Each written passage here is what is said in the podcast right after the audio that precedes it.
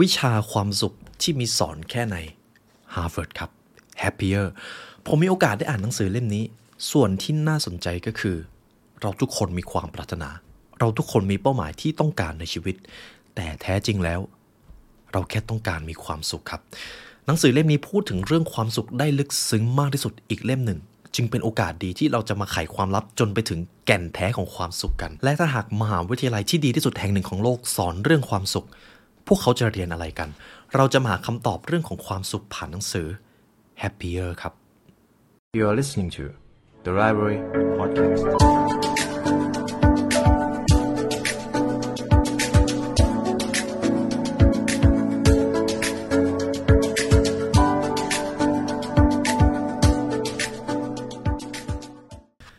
ใน episode นี้เราจะมาพูดถึงเรื่องของความสุขครับ ผมมีโอกาสได้อ่านหนังสือเล่มนี้ครับของคุณทาวเบนชาฮาร์เป็นหนังสืออีกเล่มหนึ่งที่แผ่ขยายความจริงของความสุข ได้อย่างลึกซึ้งครับ ส่วนความน่าสนใจของหนังสือเล่มนี้ก็คือ เป็นหนังสืออีกเล่มหนึ่งที่พูดเข้าไปถึงแก่นแท้ของความสุขครับ นี่คือสิ่งที่น่าสนใจ แน่นอนครับชีวิตเราต้องการความสำเร็จความมั่งคั่ง วัตถุเงินทอง นี่เป็นสิ่งที่จำเป็นส่วนหนึ่ง แต่แท้จริงแล้วเหตุผลที่เราต้องการสิ่งเหล่านั้นจริง ๆ เป็นเพราะว่าเราต้องการมีความสุขครับ เท่านั้นเอง นี่คือสิ่งที่คุณเบนชาฮาอยากจะบอกพวกเราก่อน พวกเราไม่ได้ต้องการอะไรเลยครับ เราแค่ต้องการมีความสุข ตอนผมอ่านเจอประโยคนี้ มันปลุกความรู้สึกน่าสนใจบางอย่างจากหนังสือเล่มนี้ ก่อนอื่นครับ คุณเบนชาฮาเขาได้เขียนคำถามมาถามพวกเราก่อน คุณเคยเห็นคนที่ประสบความสำเร็จอย่างสูง แต่ไม่มีความสุขหรือเปล่า แน่นอนผมเชื่อว่าเล a ร์เนอร์ทุกท่าน จะต้องเคยเจอสถานการณ์แบบนั้น หรือบางทีเราเนี่ยแหละ เป็นคนนั้นเอง เวลาเราประสบความสำเร็จ แต่ทำไมเรากลับรู้สึกว่า แล้วยังไงต่อเราต้องไปทางไหน ฉะนั้นครับอาจจะบอกได้ว่าคนสำเร็จแต่กลับไม่มีความสุขมีมากจนน่าประหลาดใจ หลายคนพยายามถีบตัวเองให้มีชีวิตที่ดีขึ้น แต่กลับต้องแลกมาด้วยความสุข จนวันหนึ่ง มหาวิทยาลัยฮาร์วาร์ดครับได้เปิดหลักสูตร วิชาความสุข เขาได้เปิดสอนเป็นครั้งแรก จนตอนนี้มีนักศึกษาแห่กันมาเรียนอย่างล้นหลามมากถึง 1,400 กว่าคนจาก 8 คนครับคำถามก็คือ มหาวิทยาลัยแห่งนี้ที่ขึ้นชื่อว่าเป็นมหาวิทยาลัยที่ดีที่สุดแห่งหนึ่งของโลก พวกเขาสอนความสุขอย่างไร พวกเขาเรียนอะไรกัน ดังนั้นจึงเป็นโอกาสดีครับที่คุณชาฮาได้เอาบทเรียนจากมหาวิทยาลัยฮาร์วาร์ดในเรื่องของความสุขโดยเฉพาะ มาไว้ในหนังสือเล่มนี้ เราไม่จำเป็นต้องเดินฝ่าหิมะไปเรียนครับ ทุกท่าน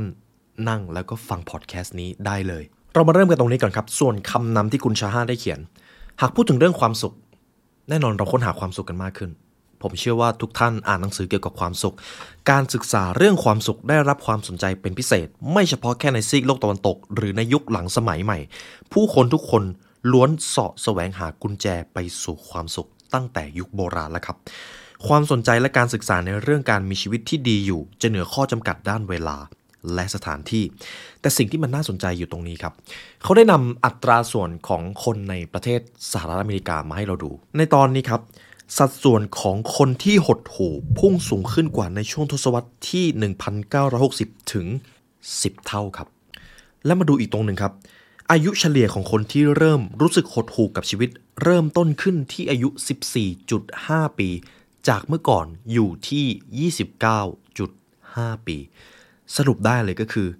ความหูความไม่พอใจความทุกข์เกิดขึ้นได้ง่ายมากกว่าเมื่อก่อน นี่แหละครับคือสิ่งที่มันเป็นความจริงคำถามที่น่าสนใจอยู่ตรงนี้ครับ ชีวิตเรามีความสะดวกสบายมากขึ้น เราเข้าถึงอาหารได้มากขึ้น เรามีนวัตกรรมมีเทคโนโลยีมากขึ้น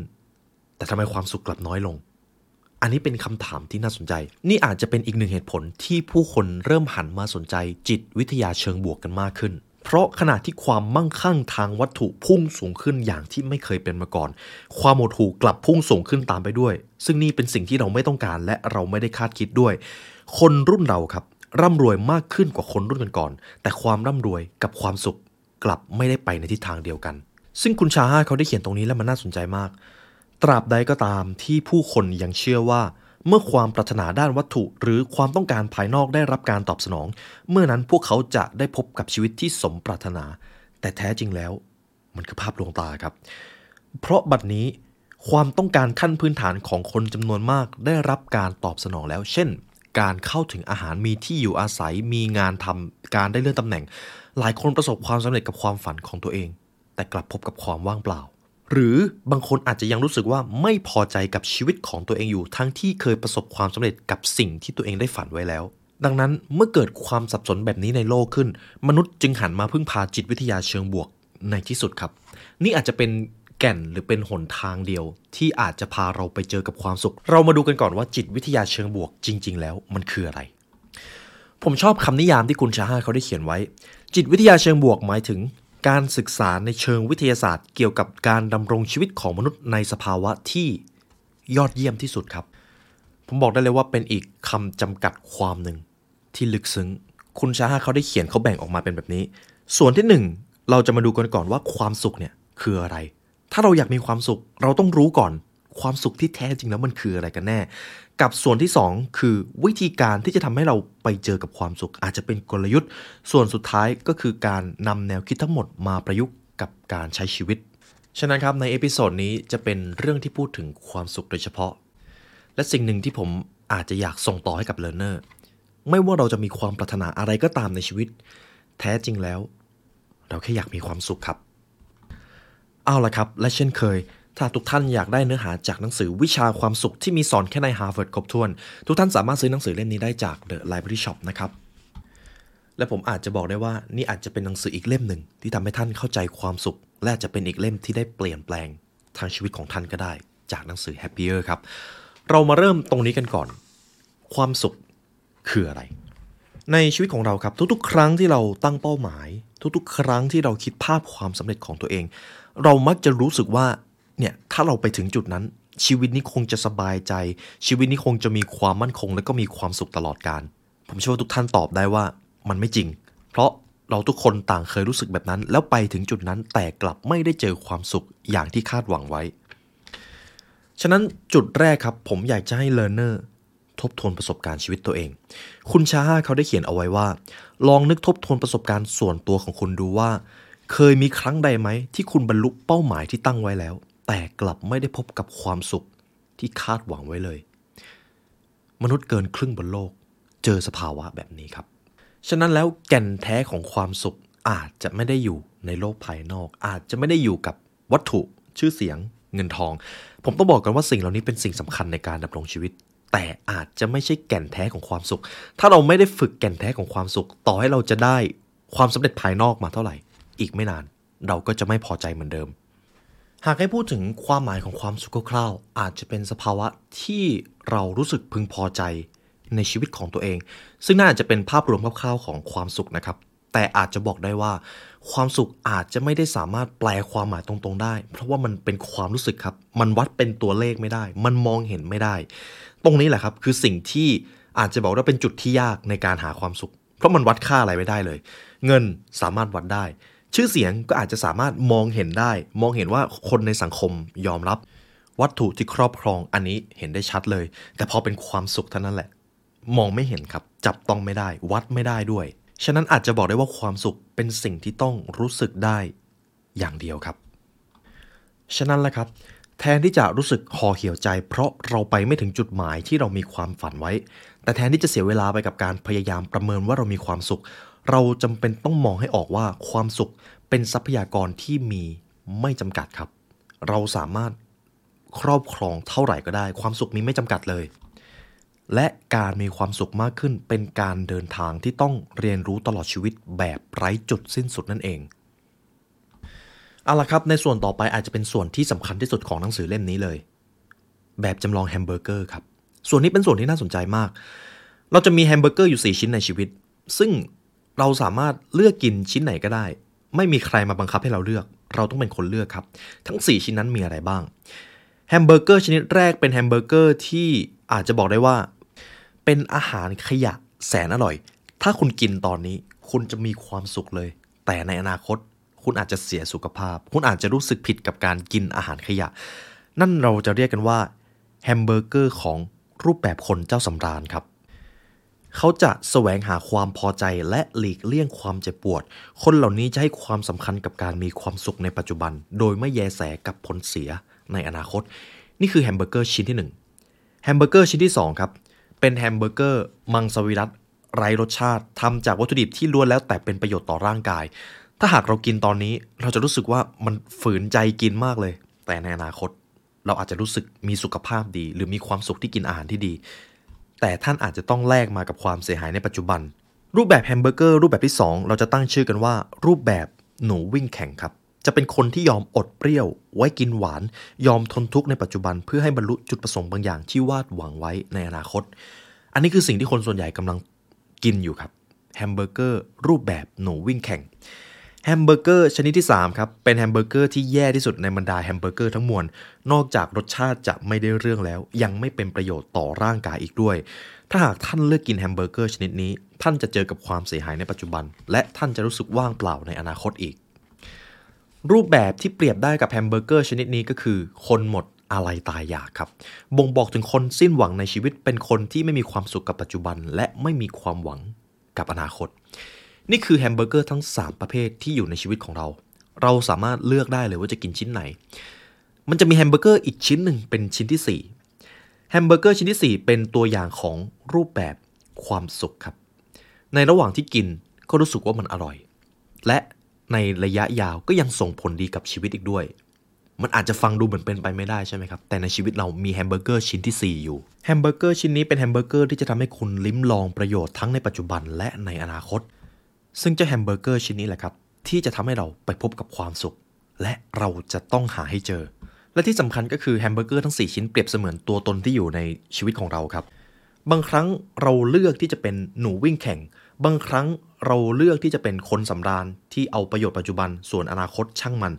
แต่บางครั้งเราก็ยอมเป็นคนหมดอาลัยตายอยาก ไม่เชื่อมั่นในตัวเองไม่กล้ามีความฝันไม่กล้าลงมือกระทำเพื่อสร้างชีวิตที่ดีขึ้น นั่นแหละครับ คนหมดอาลัยตายอยาก และในบางครั้งเราก็เลือกที่จะเป็นคนที่มีความสุขทำในสิ่งที่มันมีความหมายตอนนี้ และมันก็มีความหมายกับอนาคตด้วย เราจะเป็น 4 คนนี้อยู่ตลอดเวลาครับอยู่ที่ว่าเป็นใครมากกว่าเท่านั้นเอง ทีนี้ผมจะถามเลเนอร์ก่อน ท่านอยากเป็นใคร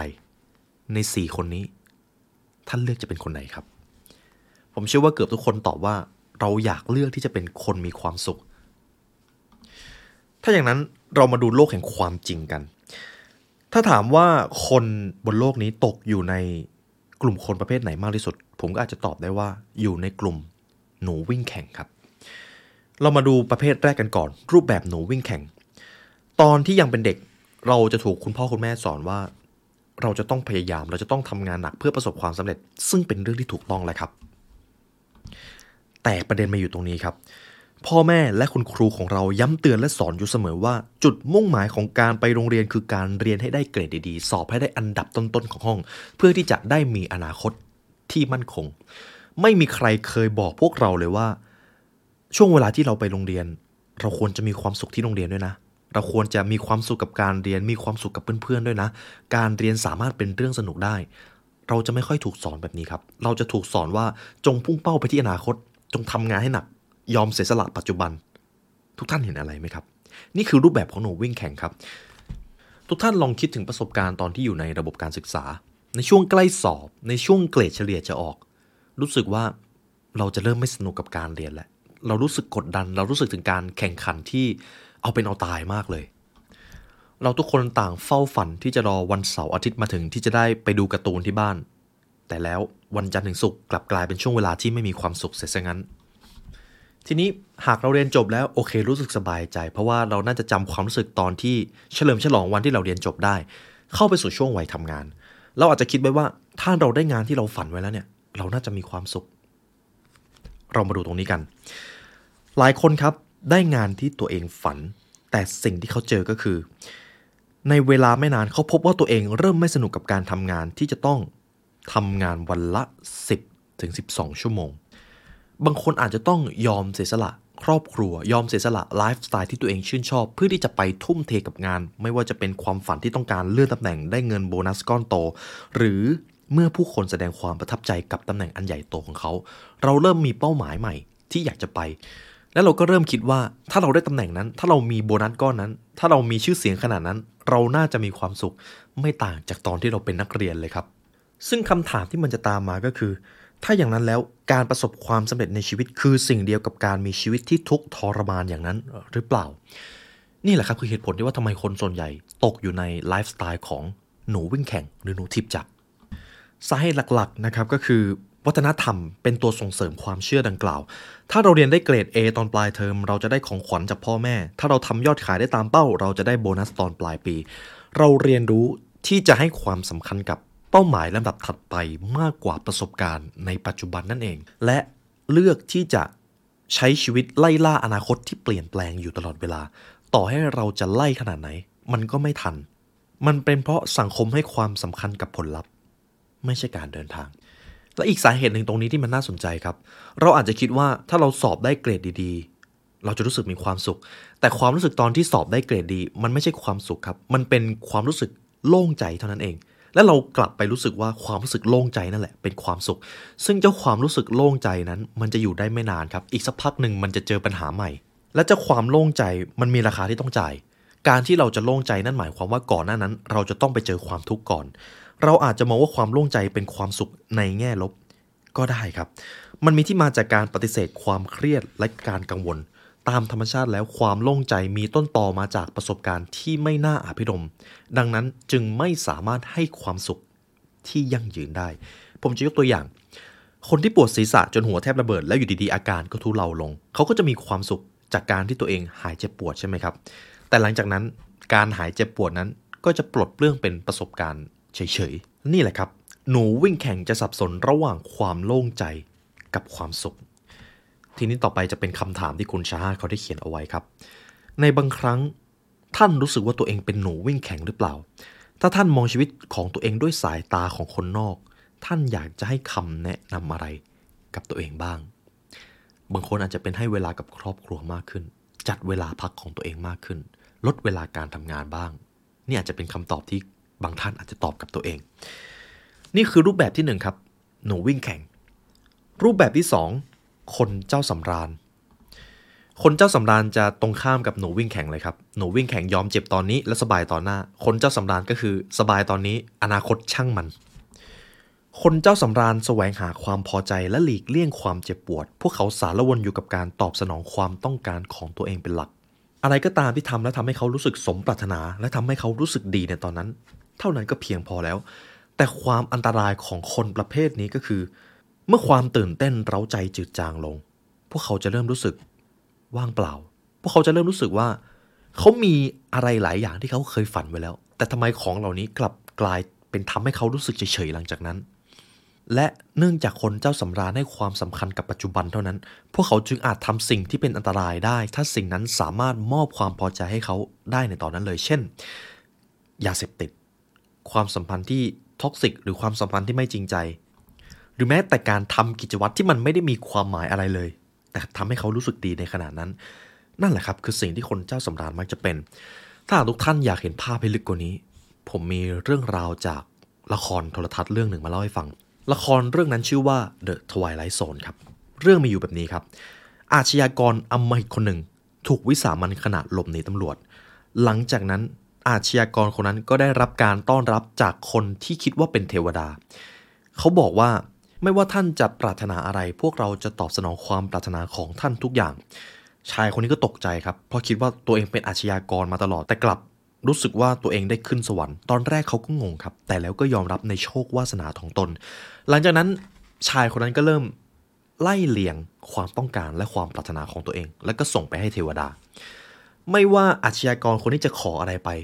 ก็ได้มาทุกอย่างเลยครับ เทวดาคนนี้ตอบสนองความต้องการของชายคนนี้ทุกอย่างไม่ว่าจะเป็น เงินเสื้อผ้าชื่อเสียง ความสัมพันธ์ หรือแม้แต่ผู้หญิง เขาตอบสนองให้หมดเลยครับ จนทำให้ชายคนนี้รู้สึกว่าชีวิตนี้ไม่มีอะไรดีไปกว่าชีวิตหลังความตายอีกแล้ว แต่อย่างไรก็ตามจุดพีคอยู่ตรงนี้ครับ เมื่อเวลาล่วงเลยไป การเสพสุขอย่างต่อเนื่อง เริ่มทำให้เขาพอใจน้อยลง การมีชีวิตอยู่โดยไม่ต้องพยายามอะไรเลย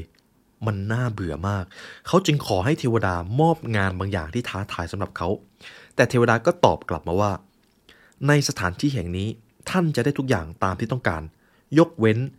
โอกาสในการทำงานเพื่อแลกเปลี่ยนกับสิ่งต่างๆ ที่นี้ครับ เมื่อชายคนนี้ไม่ได้เจอความท้าทายอะไรเลยขออะไรก็ได้ไปหมด เขาเริ่มรู้สึกห่อเหี่ยว เขาเริ่มไม่มีความสุขแบบสุดๆ อย่างที่ไม่เคยเป็นมาก่อน เขาจึงไปขอร้องเทวดาครับว่า ผมขอไปสวรรค์อีกชั้นหนึ่งได้ไหมครับ ที่ไม่ใช่ชั้นนี้ และหลังจากนั้นครับ เทวดาคนนั้นก็บอกว่าท่านไม่รู้เหรอ ว่าตอนนี้ท่านไม่ได้อยู่บนสวงสวรรค์ แต่ท่านอยู่ในนรกต่างหากและผมบอกเลยว่านี่เป็นนรกที่อาจจะเป็นที่ที่น่ากลัวที่สุดแล้ว การที่เราสมความปรารถนาทุกอย่าง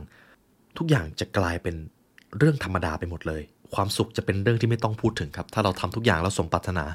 นี่แหละครับคือชีวิตจริงของคนเจ้าสำราญ คนเจ้าสำราญจะเข้าใจผิดคิดว่านรกเป็นสวรรค์ เพราะเมื่อเราปราศจากจุดมุ่งหมาย ในระยะยาวและไม่ได้เจอความท้าทายใด ๆ ชีวิตย่อมไม่มีความหมายสำหรับเราอีกต่อไป เราจะไม่สามารถพบกับความสุขได้เลยครับ ผมอาจจะพูดได้ง่าย ๆ เลยก็คือ ถ้าเราสมปรารถนาทุกอย่าง ความเบื่อจะกลายเป็นความทุกข์ระทมในชีวิตในทันที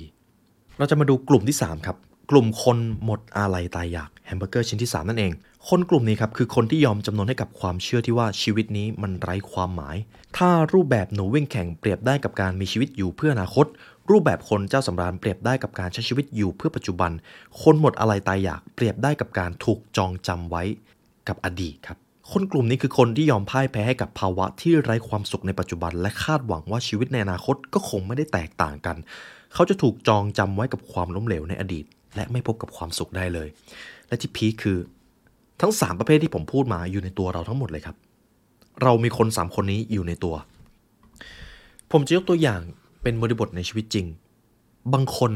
ไม่กล้ามีความฝันจากที่ครั้งหนึ่งเขาเป็นคนที่เชื่อมั่นในตัวเอง แต่แล้ววันหนึ่ง พอเขาเจอกับความล้มเหลว เขาเอาความล้มเหลวนั้น มาเป็นข้ออ้างที่จะทำให้ตัวเองไม่ยกระดับชีวิต เป็นงานวิจัยนะครับตรงนี้ งานวิจัยของเซลิกแมนเผยให้เห็นว่า เราสามารถเรียนรู้ที่จะหมดอะไรในชะตาชีวิตของตัวเองได้ง่ายดายกว่าที่เราคิด เราสูญเสียความเชื่อมั่นในชีวิตของตัวเองได้ง่ายมากเลยนั่นเอง หากเราไม่สามารถบรรลุผลลัพธ์ที่ต้องการ เราก็มักจะนำประสบการณ์ในอดีต มาปรุงแต่งให้ใหญ่โตจนกลายเป็นความเชื่อที่ว่า ชีวิตนี้เราควบคุมอะไรไม่ได้ หรือถ้าควบคุมได้ก็เพียงบางส่วนเท่านั้น ความคิดเช่นนี้แหละครับ คือบ่อกเกิดของรูปแบบคนหมดอะไรตายอยาก ฉะนั้นแหละครับสรุปทั้ง 3 ประเภทก็คือทั้งหนูวิ่งแข่งคนเจ้าสำราญและคนหมดอะไรตายอยาก เขามีภาพลวงตาเป็นของตัวเอง ถามว่าเขาอยากมีความสุขไหม ทุกคนอยากมีความสุขครับ แต่พวกเขาอ่านสภาพความเป็นจริงแก่นแท้ของความสุขผิดไปเท่านั้นเอง แล้วพอทุกท่านฟังมาถึงตรงนี้ ผมอาจจะรับรู้ได้ว่าเราก็เริ่มสงสัยแล้วเอ๊ะความสุขเนี่ยมันดูซับซ้อนนะแล้วเราต้องทำอย่างไร หลังจากนี้แหละครับ เราจะมาหากลยุทธ์ ไปสู่ความสุขกัน และผมเชื่อว่าหนังสือเล่มนี้มีคำตอบนั้น และตอบได้ชัดเจนด้วย และอย่างไรก็ตามครับ การคาดหวังว่าจะมีความสุขอยู่ตลอดเวลานั้น มันแทบจะเป็นไปไม่ได้เลย เพราะไม่ใช่ว่าทุกสิ่งทุกอย่างที่เราทำจะให้ประโยชน์ทั้งในปัจจุบัน และในอนาคตไปเสียหมด บางครั้งการยอมสละประโยชน์ในปัจจุบันเพื่อประโยชน์ในอนาคต ก็อาจเป็นทางเลือกที่ฉลาดในบางเวลา งานบางอย่างก็หลีกเลี่ยงไม่ได้ในชีวิต เช่น การตั้งใจอ่านหนังสือเพื่อสอบ การออมเงินเพื่ออนาคต การออมเงินเป็นการเสียสละความสุขส่วนหนึ่งในในปัจจุบันเพื่อที่อนาคต ซึ่งก็เป็นสิ่งจำเป็นครับ หรือแม้แต่บางครั้งการใช้ชีวิตเหมือนคนเจ้าสำราญก็มีประโยชน์เหมือนกันตราบใดที่มันไม่ได้ส่งผลเสียหนักมากเกินไปในระยะยาว เช่น การใช้สารเสพติดนั่นเอง การให้ความสำคัญแต่กับปัจจุบันอาจสามารถทำให้เรากระปรี้กระเปร่าและมีชีวิตชีวาได้ การนอนเอกเขนกบนชายหาด การกินแฮมเบอร์เกอร์ในร้าน ก็อาจจะเป็นช่วงเวลาที่ดี ถ้าเราทำแต่พอประมาณ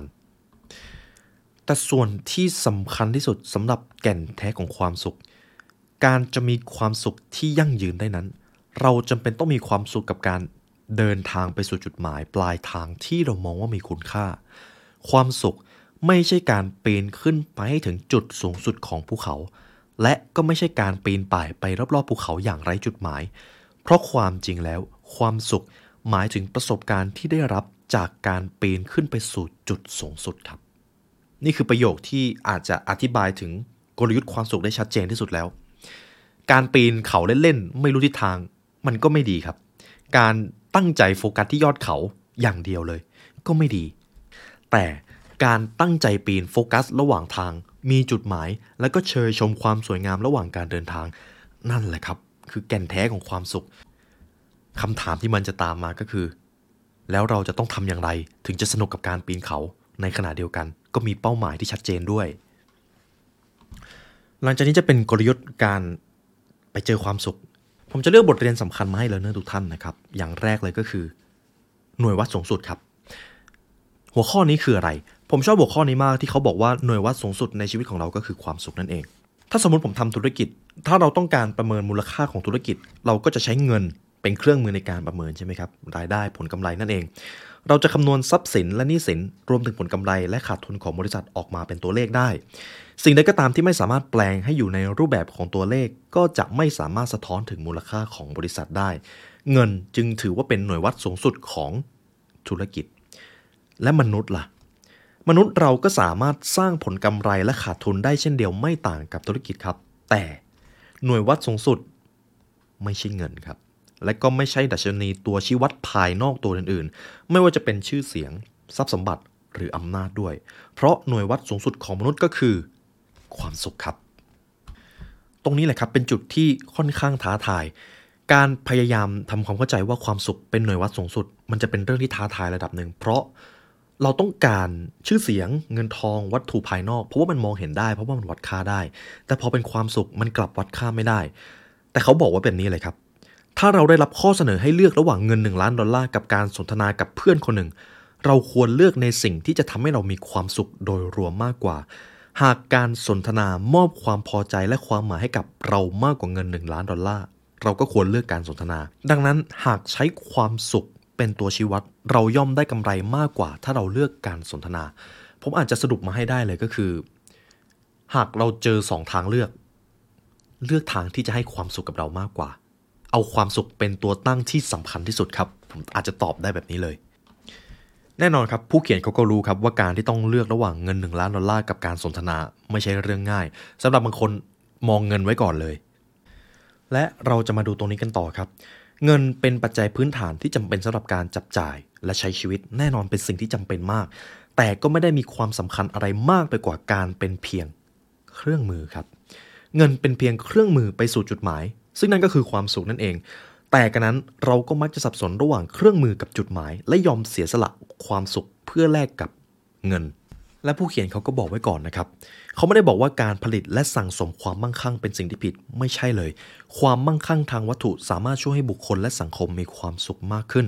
ความมั่นคงทางการเงินสามารถทำให้เราเป็นอิสระจากงานที่เราพบว่าไร้ความหมายได้ แต่ถึงกระนั้น หากเราเอาเงินหรือชื่อเสียงเป็นตัวตั้ง เราก็ไม่มีความสุขอยู่ดี เราก็ไปไม่ถึงจุดหมายที่เราต้องไปอยู่ดี และเขาก็จะเอาคำถามที่เขาถามไว้ในตอนแรก ถ้าอย่างนั้นแล้วในโลกทุกวันนี้ที่คนมีความมั่งคั่งมากขึ้น เข้าถึงความสะดวกสบาย เข้าถึงเทคโนโลยีและทรัพย์สินมากขึ้นทำไมความสุขกลับน้อยลง นั่นแหละครับ เป็นคำถามที่หลายคนอาจจะมีคำตอบที่แตกต่างกัน แต่เป็นอีกคำถามหนึ่งที่ทำให้เราได้กลับมาทบทวนชีวิตของตัวเราเอง ผมจะนำถ้อยคำของศาสตราจารย์แดเนียลคันเนแมนมานะครับ ผู้เขียนหนังสือ Thinking Fast and Slow เขาพูดไว้ดีมาก ที่ผ่านมาผู้คนกล่าวถึงผลกระทบของรายได้ที่มีต่อความสุขผิดเกินไปในทางจริง ส่วนหนึ่งเป็นเพราะพวกเขาจดจ่ออยู่กับความสำเร็จแบบเดิมๆ เวลาที่ประเมินชีวิตของตัวเองหรือของคนอื่น ที่น่าแปลกตรงนี้ครับ เมื่อคนบางคนมีฐานะร่ำรวยแล้ว พวกเขากลับรู้สึกหดหู่มากกว่าตอนที่กำลังพยายามดิ้นรน เพื่อให้ได้มาซึ่งความร่ำรวยนั้น นี่จึงเป็นเหตุผลครับ ไม่ว่าเราจะทำอะไรก็ตามความสุข จะต้องเป็นเป้าหมายและเป็นตัวชี้วัดที่สูงที่สุดที่เราจะต้องสร้างขึ้นมาให้ได้ ในเมื่อความมั่งคั่งทางวัตถุอาจไม่ได้นำเราไปสู่ความสุข ถ้าอย่างนั้นเราก็ควรหมกมุ่นกับสิ่งเหล่านั้นให้น้อยลงพอถึงตรงนี้บางท่านอาจจะสงสัยว่า แล้วทำไมมนุษย์เราถึงต้องการของภายนอกขนาดนั้น ทั้งที่บางคนอาจจะรู้อยู่แก่ใจเลยว่าเราแค่ต้องการความสุข มันมีเหตุผลอยู่ครับ เราจะมองในมุมมองเชิงวิวัฒนาการเขาบอกไว้ว่า ในอดีตยุคดึกดำบรรพ์มนุษย์ต้องการสะสมอาหารเพื่อที่จะเอาตัวรอด เพราะเรามีชีวิตด้วยการล่าสัตว์และหาอาหารในป่า สิ่งเหล่านี้ครับการสะสมอาหารมักจะเป็นตัวกำหนดว่าเราจะมีชีวิตรอดไปถึงฤดูแล้ง หรือฤดูหนาวต่อไปหรือไม่ การเก็บสะสมจึงกลายเป็นส่วนหนึ่งในนิสัยที่ติดตัวเรามานั่นเองครับ แต่ทุกวันนี้ครับอาจจะบอกได้ว่า การสะสมความมั่งคั่ง อาจจะไม่ใช่เครื่องมือที่เราจะต้องใช้อีกต่อไปแล้ว มันกลายเป็นจุดมุ่งหมายในตัวมันเอง เราไม่ได้สะสมเพื่อการมีชีวิตอยู่ แต่เรากลับมีชีวิตอยู่เพื่อการสะสมแทน มันพลิกผันครับ มันเลยกลายเป็นว่า ระบบความคิดของมนุษย์ เกิดการ error ขึ้นหรือรวนนั่นเอง ฉะนั้นนี่คือเหตุผลครับ เป็นเหตุผลที่ว่าทำไมเวลาเราตัดสินใจ เรายังมีแนวโน้มที่จะให้ความสำคัญกับวัตถุมากกว่าความรู้สึก ฉะนั้นครับผมขอเวลานอก แต่ในหนังสือเขียนว่าขอเวลาในครับให้ทุกท่านกลับมาทบทวนตัวเอง ความกังวลว่าจะต้องร่ำรวยและมีชื่อเสียงทำให้ความสุขในชีวิตของท่านลดน้อยลงไปหรือเปล่า ท่านเคยรู้สึกแบบนั้นหรือไม่ ในบทต่อไปครับ เราจะมาพูดถึงการล้มละลายทางอารมณ์กัน ในช่วงเวลาที่เราสะสมความมั่งคั่งทางวัตถุ ในขณะเดียวกัน เราเองก็ใกล้จะล้มละลายในแง่ของหน่วยวัดที่มีความสำคัญสำหรับเราอย่างแท้จริงไปด้วย ธุรกิจสามารถล้มละลายได้ ชีวิตมนุษย์เองก็สามารถล้มละลายได้เช่นกัน เพื่อให้ธุรกิจอยู่รอดธุรกิจต้องทำกำไรใช่ไหมครับแน่นอนเพื่อที่จะให้ชีวิตของเราเป็นชีวิตที่ยอดเยี่ยม เราก็ต้องมีกำไรเหมือนกัน วัดได้ด้วยหน่วยวัดสูงสุด นั่นคือความสุขนั่นเอง คุณช้าเขาบอกแบบนี้ครับ ให้เราลองคิดดูว่าประสบการณ์ในแง่บวกเป็นรายได้ และประสบการณ์ในแง่ลบเป็นรายจ่าย มันจะเป็นประโยชน์สำหรับเราตรงนี้ครับ เมื่อประสบการณ์ในแง่บวกของเรามีน้ำหนักมากกว่าประสบการณ์ในแง่ลบ มันหมายความว่าเรากำลังทำกำไรในแง่ของหน่วยวัดสูงสุดได้แล้ว เรามีกำไรในชีวิตแล้วนั่นเอง อันนี้คือกลยุทธ์แรกที่ผมนำมาให้เล a ร์เนอร์นะครับ ต่อไปจะเป็นกลยุทธ์ที่ 2 การตั้งเป้าหมายครับ แน่นอนเราต้องมีเป้าหมาย หากเราอยากจะปีนเขาให้สนุก เราต้องรู้ว่ายอดเขาอยู่ตรงไหน ใช่ไหมครับ เราจะปีนเล่นๆไม่ได้นะครับ เรามาดูตรงนี้กัน เราจะได้รับความสุขจากการเฝ้ารอให้เหตุการณ์ที่พึงปรารถนาเกิดขึ้น น้อยกว่าการเข้าไปมีส่วนร่วมในกิจกรรมที่มีคุณค่า และเดินหน้าไปสู่เป้าหมายที่ตั้งไว้ พูดได้อีกอย่างก็คือ หากเรารอให้สิ่งที่ปรารถนาจะเกิดขึ้น เราจะมีความสุขน้อยกว่าการได้เป็นลงมือทำและทำอย่างมีเป้าหมายนั่นเอง เรามาหาคำตอบกันทำไมการมีเป้าหมายเนี่ยมันถึงสำคัญมากเลย หนังสือเล่มไม่ว่าจะเป็นเล่มไหนก็พูดถึงเรื่องนี้ คุณชาฮาเขาได้เขียนเอาไว้ครับ คนที่ตั้งเป้าหมาย มีแนวโน้มที่จะประสบความสำเร็จ และมีความพึงพอใจมากกว่าคนที่ไม่รู้เป้าหมายของตัวเอง เพราะการมีจุดประสงค์ที่แน่ชัด ท้าทายและเจาะจง โดยมีกรอบเวลาที่ประเมินผลอย่างชัดเจน สิ่งเหล่านี้จะทำให้ผลงานออกมาดีขึ้น การมีเป้าหมายในตัวเองมันเปรียบเสมือนการให้คำมั่นสัญญาครับ ถ้ายังไม่มีการให้คำมั่นสัญญากับสิ่งที่เราปรารถนา เราจะสงสัยในตัวเอง เราจะไม่เชื่อมั่นในตัวเอง มีโอกาสสูงมากที่เราจะลังเลและล้มเลิก ซึ่งเป็นความไร้ประสิทธิผล ความจริงอันลึกซึ้งข้อหนึ่งก็คือ ทันทีที่คนคนหนึ่งได้ให้คำมั่นสัญญากับตัวเอง เมื่อนั้นโชคชะตาก็จะเคลื่อนไปตามคำสัญญานั้น เราสามารถเปลี่ยน หรือเขียนเรื่องราวในหนังสือชีวิตตัวเองได้ครับ และถ้าเราไม่เขียนเนื้อหาในนั้นจะเป็นเนื้อหาที่เราไม่ได้ปรารถนา ในโลกนี้คนที่ประสบความสำเร็จไม่มีใคร predict the future ครับ ไม่มีใครพยากรณ์อนาคตได้ พวกเขา shape the future พวกเขาสร้างอนาคตขึ้นมาด้วยเป้าหมายและวิสัยทัศน์ของพวกเขาเอง นี่คือเหตุผลครับว่าทำไมการมีเป้าหมายถึงเป็นเรื่องที่มองข้ามไม่ได้ หากไม่มีเป้าหมาย ความสำเร็จและความปรารถนาในชีวิต เป็นเรื่องที่ไม่ต้องพูดถึง และคุณชาฮาเขาได้เขียนต่อครับ บทบาทที่แท้จริงของเป้าหมายคือการปลดปล่อยให้เราเป็นอิสระ เพื่อให้เรามีความสุขกับปัจจุบันได้ เพราะถ้าเราออกเดินทางไปที่ใดก็ตาม โดยปราศจากจุดหมายปลายทางที่ชัดเจน การเดินทางโดยตัวของมันเอง ย่อมไม่น่าใช่เรื่องสนุกครับพอถึงตรงนี้ถึงแม้ผมจะบอกเลยเนอทุกท่านว่าการมีเป้าหมายมีความจำเป็นต่อความสุขที่ยั่งยืน แต่แน่นอนครับ แค่การมีเป้าหมาย มันไม่พอครับ มันยังไม่พอ เป้าหมายจำเป็นต้องเปี่ยมไปด้วยความหมาย และการเดินทางไปสู่เป้าหมายก็ต้องน่าพอใจด้วย เป้าหมายจึงจะทำให้เรามีความสุขเพิ่มขึ้นในชีวิต เป้าหมายนั้นจะต้องมีความหมายครับ ผมอาจจะบอกได้ว่าเป้าหมายที่มีความหมายในชีวิตส่วนใหญ่ มักจะเป็นเป้าหมายที่ไม่ได้ทำเพื่อตัวเอง มักจะทำเพื่อผู้อื่น มักจะเป็นเป้าหมายที่ชี้นิ้วไปที่ผู้อื่น ทุกท่านลองดูว่าเป้าหมายที่ท่านมีอยู่ในตอนนี้ ชี้นิ้วไปที่ใคร ต่อไปจะเป็นกลยุทธ์อันที่ 3 ผมอาจจะบอกได้ว่านี่เป็นกิจวัตรที่จะสร้างไปสู่นิสัยนั่นเอง กิจวัตรที่ดีจะทำให้เรารู้สึกพึงพอใจกับชีวิต กิจวัตรนั้นจะต้องเป็นสิ่งที่เรารู้สึกสนุกบ้างตอนทำและต้องให้คุณค่าให้ความหมายกับในอนาคตด้วย การมีกิจวัตรที่ดี ผมอาจจะบอกได้ว่า เป็นอีกสิ่งหนึ่งที่จะสะท้อนภาพความสุขในอนาคตได้ชัดเจนที่สุดอย่างหนึ่งการที่กิจวัตรจะทำให้เรามีความสุขหรือรู้สึกถึงความสำเร็จได้ กิจวัตรนั้นจะต้องมีความท้าทายในระดับหนึ่ง และจะต้องส่งผลประโยชน์ที่ดีในอนาคตด้วย เช่นการออกกำลังกาย การดูแลอาหาร การอ่านหนังสือการเรียนรู้ เดี๋ยวเรื่องของการเรียนรู้ผมจะเอาไปพูดอีกบทหนึ่งเป็นอีกบทที่เขาเขียนไว้เลย เรื่องของการทำงานอย่างมีวิสัยทัศน์ ความขยันเป็นสิ่งที่สำคัญครับ แน่นอนการขยันเป็นสิ่งที่สำคัญมาก แต่การขยันโดยไร้ซึ่งเป้าหมาย ท่านก็จะเจอกับความว่างเปล่าอยู่ดี ว่าจะตอบได้ว่าผมอยากให้ทุกท่านลองทบทวนกิจวัตรในหนึ่งวันของตัวเอง เมื่อท่านมีเป้าหมาย ลองตอบดูว่ากิจวัตรที่ทำอยู่ในตอนนี้ จะทำให้ท่านบรรลุเป้าหมายในอนาคตหรือเปล่า หรือทำให้ท่านได้เข้าใกล้เป้าหมายในอนาคตมากขึ้นหรือไม่ หากใช่ทำต่อไปครับ หากไม่ใช่ ค่อยๆ เปลี่ยน อย่าเปลี่ยนแบบยกเครื่อง คุณช้าเขาแนะนำว่าไม่ต้องรีบเปลี่ยนสิ่งเหล่านี้ไม่สามารถสร้างได้ภายในชั่วข้ามคืน ต้องค่อยๆทำความสุขเป็นเรื่องที่จะต้องใช้เวลา ความสำเร็จก็เช่นกันครับ ผมพาทุกท่านมาที่ส่วนสุดท้ายที่ผมอยากจะพูดถึงก็คือการประยุกต์ใช้ความสุข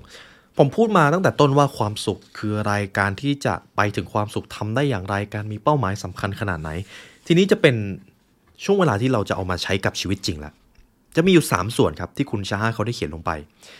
ความสุขส่วนแรกคือ ความสุขกับการได้เรียนรู้ หรือการได้ศึกษา เขาได้เขียนไว้ก่อนเลยว่าโอกาสที่ดีที่สุดที่เราจะได้มีความสุขก็คือ การศึกษาเล่าเรียนครับ เขาบอกไว้ว่าจริง ๆ แล้วการเรียนหรือการศึกษาที่เรามักจะไม่ค่อยชอบกันในระบบการศึกษาเนี่ยเราสามารถทำให้เป็นสิ่งที่มีความสุขได้ และมันต้องเป็นแบบนั้นด้วย แต่ประเด็นก็คือพอโรงเรียนให้ความสำคัญกับความสำเร็จมากกว่าการบ่มเพาะให้นักเรียนรักในการเรียนรู้ นั่นแหละครับคือแก่นแท้ของปัญหาเลย การที่เราโฟกัสกับเกรดอันดับในห้องเรียน มันอันตรายครับ เพราะสิ่งที่เราควรจะสนใจคือความสนุกในการได้ค้นพบอะไรใหม่ ๆ ผมให้ทุกท่านดูตัวเองตอนนี้เลย ตอนนี้ทุกท่านกำลังเรียนอยู่นะครับ แต่ผมเชื่อว่าท่านสนุก ท่านกำลังรักในการเรียนรู้ ความรู้สึกนี้นี่แหละครับ ที่ควรจะเกิดขึ้นตั้งแต่เรายังเด็ก ฉะนั้นแหละครับการมีชีวิตแบบ lifelong learning คือหนึ่งในหนทางที่สำคัญในการที่จะไปถึงความสุข ทุกๆ ครั้งที่เราได้เรียนรู้ความรู้ที่จำเป็นกับชีวิต และสามารถนำไปใช้กับชีวิตได้จริง ๆ นั่นจะเป็นบ่อกเกิดแห่งความสุขทั้งปวงครับ เพราะการเรียนรู้จะทำให้ท่านเข้าถึงอิสรภาพในชีวิต นั่นคือเหตุผลที่ช่องนี้ถูกสร้างขึ้นมาด้วย การเรียนรู้จึงเป็นสิ่งที่สำคัญครับ ถ้าเราอยู่เรียนรู้ มันหมายถึงการไม่ยอมอนุญาตให้ตัวเองมีความสุขนั่นเอง พอผมอ่านถึงตรงนี้ส่วนหนึ่งที่ผมสนใจก็คือ ความรู้อะไรก็ตามที่เราเรียนแล้วรู้ว่าเนี่ยได้ใช้แน่ๆ เราจะเอาความรู้นี้ไปใช้ เราจะรู้สึกสนุกครับ อย่างเช่นที่ทุกท่านกำลังเรียนรู้กับพอดแคสต์นี้อยู่ เพราะท่านรู้ว่าท่านจะได้เอาความรู้นี้ไปใช้กับชีวิตจริงแน่ ท่านถึงฟังมาถึงตรงนี้ครับ แต่สมมติถ้าผมบอกว่าเนี่ยคุณต้องเอาความรู้ที่ผมพูดไปสอบ ไปแข่งกับคนอื่น คุณจะรู้สึกว่ามันเป็นการฝืนใจที่จะมาเรียนรู้แหละ มันจะเป็นคนละฟีลลิ่งเลย ฉะนั้นครับเขาจึงได้สรุปว่า คนที่ประสบความสำเร็จมากที่สุด ล้วนแต่เป็นนักเรียนรู้ตลอดชีวิต พวกเขาจะคอยตั้งคำถาม ไม่หยุดสำรวจโลกรอบตัวที่เต็มไปด้วยสิ่งมหัศจรรย์ ดังนั้นไม่ว่าท่านจะอยู่ในช่วงใดของชีวิต อายุ 15 หรือ 150 ไม่ว่าท่านจะกำลังเผชิญกับช่วงชีวิตที่ยากลำบาก หรือกำลังประสบความสำเร็จ จงสร้างแผนการเรียนรู้ให้กับตัวคุณเองขึ้นมา ไม่ว่าจะเจออะไร เอาประสบการณ์เหล่านั้น เป็นแผนการศึกษาของท่านครับ นี่คือส่วนที่หนึ่งครับ ความสุขกับการศึกษาหรือการเรียนรู้ ต่อไปจะเป็นส่วนที่สองที่เราจะเอาไปประยุกต์ใช้กับชีวิตจริง ความสุขกับการทำงานครับ แน่นอนชีวิตของมนุษย์ไม่พูดถึงการทำงานไม่ได้ การทำงานคือสิ่งที่ทำให้เรารู้สึกว่าเรายังมีคุณค่า หากมนุษย์ไม่มีงานทำเราจะรู้สึกถึงความไร้ค่าหลังจากนั้น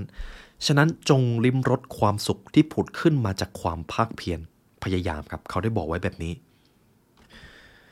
ต้องบอกก่อนว่าพอพูดถึงเรื่องของการทำงานครับ มีผู้คนมากมายที่รู้สึกว่าตัวเองตกเป็นทาสของงานที่ตัวเองไม่ชอบ ในประเทศสหรัฐอเมริกาครับมีลูกจ้าง 50%เท่านั้นที่บอกว่ารู้สึกพอใจกับงานของตัวเอง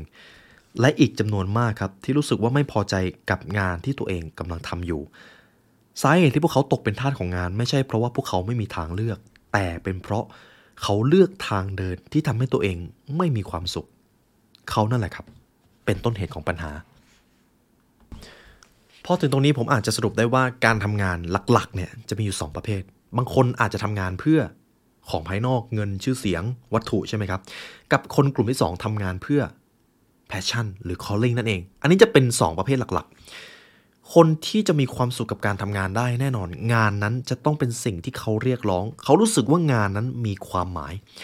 ตรงนี้ครับน่าสนใจ เขาบอกว่างานจริง ๆ แล้ว ไม่ใช่ทุกคนที่จะได้ทำงานที่ตัวเองรัก แต่เราทุกคนฝึก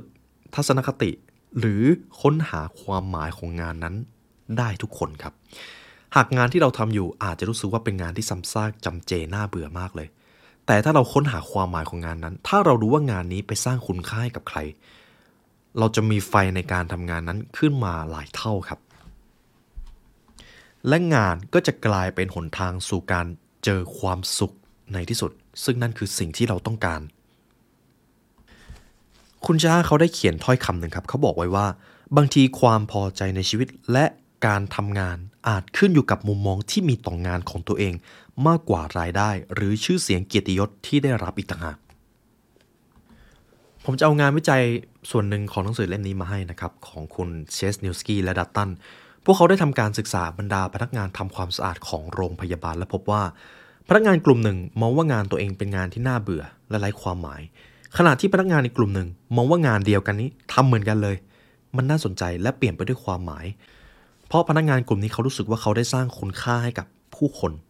ผลปรากฏว่า พนักงานกลุ่มที่สองที่ปรับแต่งงานของตัวเองเขาสามารถทำได้อย่างสร้างสรรค์ เขาสร้างปฏิสัมพันธ์กับคนในที่ทำงาน ลูกค้า และผู้มาเยือน ฉะนั้นเขาจึงได้เขียนไว้ครับ เมื่อพิจารณาในแง่ของหน่วยวัดสูงสุด วิธีการที่เรามองงานของตัวเองสำคัญกว่าตัวงานจริงๆเสียอีก ผมก็อาจจะเอานิทานเรื่องหนึ่งมาเล่าให้เลเนอร์ฟัง มีช่างก่อสร้างอยู่ 3 คน แต่ทีนี้มีชายคนหนึ่งเห็นแล้วก็เดินไปถาม ไปถามช่างคนที่หนึ่งถามว่าท่านกำลังทำอะไรอยู่ ช่างคนแรกตอบว่ากำลังวางก้อนอิฐ ชายคนนั้นก็เลยเดินไปถามช่างคนที่สอง ช่างคนที่สองก็ตอบว่ากำลังก่อกำแพง ทีนี้ชายคนนี้ก็เดินไปถามช่างคนที่สามช่างคนที่สามบอกว่าเรากำลังสร้างมหาวิหาร และมันจะกลายเป็นสิ่งมหัศจรรย์ของโลก ท่านคิดว่าความรู้สึกของช่างทั้งสามคนนี้แตกต่างกันไหมครับ แน่นอนแตกต่างกันมหาศาลก่ออิฐเหมือนกันเลย แต่มุมมองที่มีต่องานแตกต่างกัน และผมเชื่อว่าช่างคนที่ 3 คือคนที่มีความปรารถนาและมีความสุขกับงานที่ตัวเองทำมากที่สุด และแน่นอน ชีวิตของเราต้องมีกำไรกำไรนั้นคือความสุข เราต้องมีรายได้ การที่เราจะมีความสุขได้ เราจะต้องเป็นเหมือนช่างคนที่ 3 หากเราอยากจะมีรายได้ในชีวิตการทำงานนั่นเองครับ ต่อไปจะเป็นหัวข้อสุดท้ายนะครับ ความสุขกับความสัมพันธ์ครับ ความสัมพันธ์เป็นอีกสิ่งหนึ่งที่มีอิทธิพลกับความรู้สึกของมนุษย์ทุกคนเลย ไม่ว่าจะเป็นความรู้สึกที่ดีหรือความรู้สึกที่แย่ มนุษย์คือ social creature ครับ สัตว์สังคมนั่นเอง มันจึงไม่ใช่เรื่องเกินจริงที่ว่าทุกความสัมพันธ์มีผลกับเราเสมอ ต่อให้เราจะต้อนรับหรือไม่ต้อนรับก็ตาม ซึ่งตรงนี้ต่อให้เราจะเป็นคนเก็บตัวหรือชอบเข้าสังคมขนาดไหนก็ตาม การฝึกเรื่องของการทนุถนอมความสัมพันธ์ หรือการ ค้นหาความสุขกับความสัมพันธ์ให้เป็น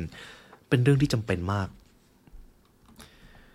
เพราะท่านอริสโตเติลก็ได้เขียนไว้ครับ หากมนุษย์ปราศจากมิตรภาพ ความสุขย่อมไม่อาจเกิดขึ้น พอพูดถึงเรื่องของความสัมพันธ์ที่มีผลกับชีวิต ผมอาจจะพูดถึงคนรักของเรา หนังสือเล่มนี้ก็ได้พูดแบบนั้นครับ คนรักเป็นคนที่อาจจะเป็นความสัมพันธ์ที่ใหญ่ที่สุดในชีวิตของเราแล้ว คุณชาฮาเขาได้เขียนเอาไว้ครับ คนจำนวนมากเชื่อว่า กุญแจไปสู่ความสัมพันธ์ที่ประสบความสำเร็จคือการค้นหาคนรักที่เหมาะสมกับตัวเองให้เจอ แต่อย่างไรก็ตาม มันอาจจะไม่ได้สามารถหาได้แม่นยำขนาดนั้น เพราะมันอยู่ที่ว่าเราบ่มเพาะความสัมพันธ์ที่เราเลือกอย่างไรมากกว่า นั่นแหละครับคือสิ่งที่สำคัญ หากให้ผมพูดง่าย ๆ เลยก็คือ ผมลิขิตมันอาจจะไม่ได้มีจริงครับ แต่คนที่เราเลือกแล้วพยายามบ่มเพาะความสัมพันธ์ นั่นแหละคือสิ่งที่เราควรจะเรียนรู้มาตั้งแต่เนิ่นๆ เหตุผลหลักๆก็คือการให้ความสำคัญกับการค้นหามากกว่าการบ่มเพาะ มันเป็นความเชื่อผิดๆที่เราเห็นผ่านจอทีวีนั่นเอง ภาพยนตร์จำนวนมากมีเนื้อหาเกี่ยวกับการค้นหาความรักพยายาม ผ่านความลำบาก จนในที่สุดเมื่อถึงตอนอวสานทั้งคู่ก็ได้ครองรักกัน แต่จริง ๆ แล้วนั่นเป็นเพียงแค่จุดเริ่มต้นครับ เพราะส่วนที่ท้าทายมากที่สุดในการดูแลความสัมพันธ์ คือการใช้ชีวิตนับจากนั้นให้มีความสุขต่างหาก เขาจึงได้ถามคำถามก่อน ทุกท่านลองคิดดูนะครับ มีใครบ้างที่คิดว่าเมื่อได้พบตำแหน่งงานหรือสถานที่ทำงานในฝันแล้ว ตัวเองจะไม่จำเป็นต้องทำงานหนักอีกต่อไป ไม่มีครับ เรื่องของความสัมพันธ์ก็เป็นแบบนั้นเลยไม่ต่างกันคำถามก็คือ แล้วถ้าเราอยากจะบ่มเพาะความสัมพันธ์นั้นให้มีคุณภาพ เราต้องทำอย่างไร ตรงนี้จะมีความซับซ้อนระดับหนึ่งแต่เดี๋ยวผมจะสรุปให้ง่ายนะครับ คุณชาเขาบอกว่า การที่เราจะรักใครสักคน มันเหมือนจะเป็นการเสียสละ แต่จริง ๆ อาจจะไม่ได้ใช่ร้อยเปอร์เซ็นต์ครับ ส่วนหนึ่งอาจจะเป็นการเสียสละ แต่อีกส่วนหนึ่งก็คือการยึดมั่นในสิ่งที่เราเป็นหรือยึดมั่นในตัวตนของตัวเองด้วย เราไม่ควรเสียสละตัวตนของตัวเอง เพื่อที่จะตอบสนองความปรารถนาของอีกฝ่ายไปเสียหมด เพราะเราอาจจะเคยได้ยินมาว่าความรักจะต้องเสียสละ นั่นอาจจะเป็นสิ่งที่ไม่ส่งเสริมความสัมพันธ์ในระยะยาวครับ ผู้เขียนเขาได้อธิบายไว้แบบนี้ครับ ความสัมพันธ์เปรียบได้กับการทำการค้าในหน่วยวัดสูงสุด ซึ่งก็คือความสุข ยิ่งความสัมพันธ์ทำกำไรให้กับทั้งสองฝ่ายมากเท่าไหร่ ความสัมพันธ์ก็มีแนวโน้มที่จะเจริญก้าวหน้าครับ แต่ถ้าหากฝ่ายใดฝ่ายหนึ่งยอมขาดทุน เพื่อเขาหรือเธอยอมละทิ้งความหมายและความพอใจอยู่ร่ำไป เพื่อให้อีกฝ่ายได้กำไรมากกว่า ทั้งคู่ก็จะลงเอยด้วยการมีความสุขน้อยลงในระยะยาวครับ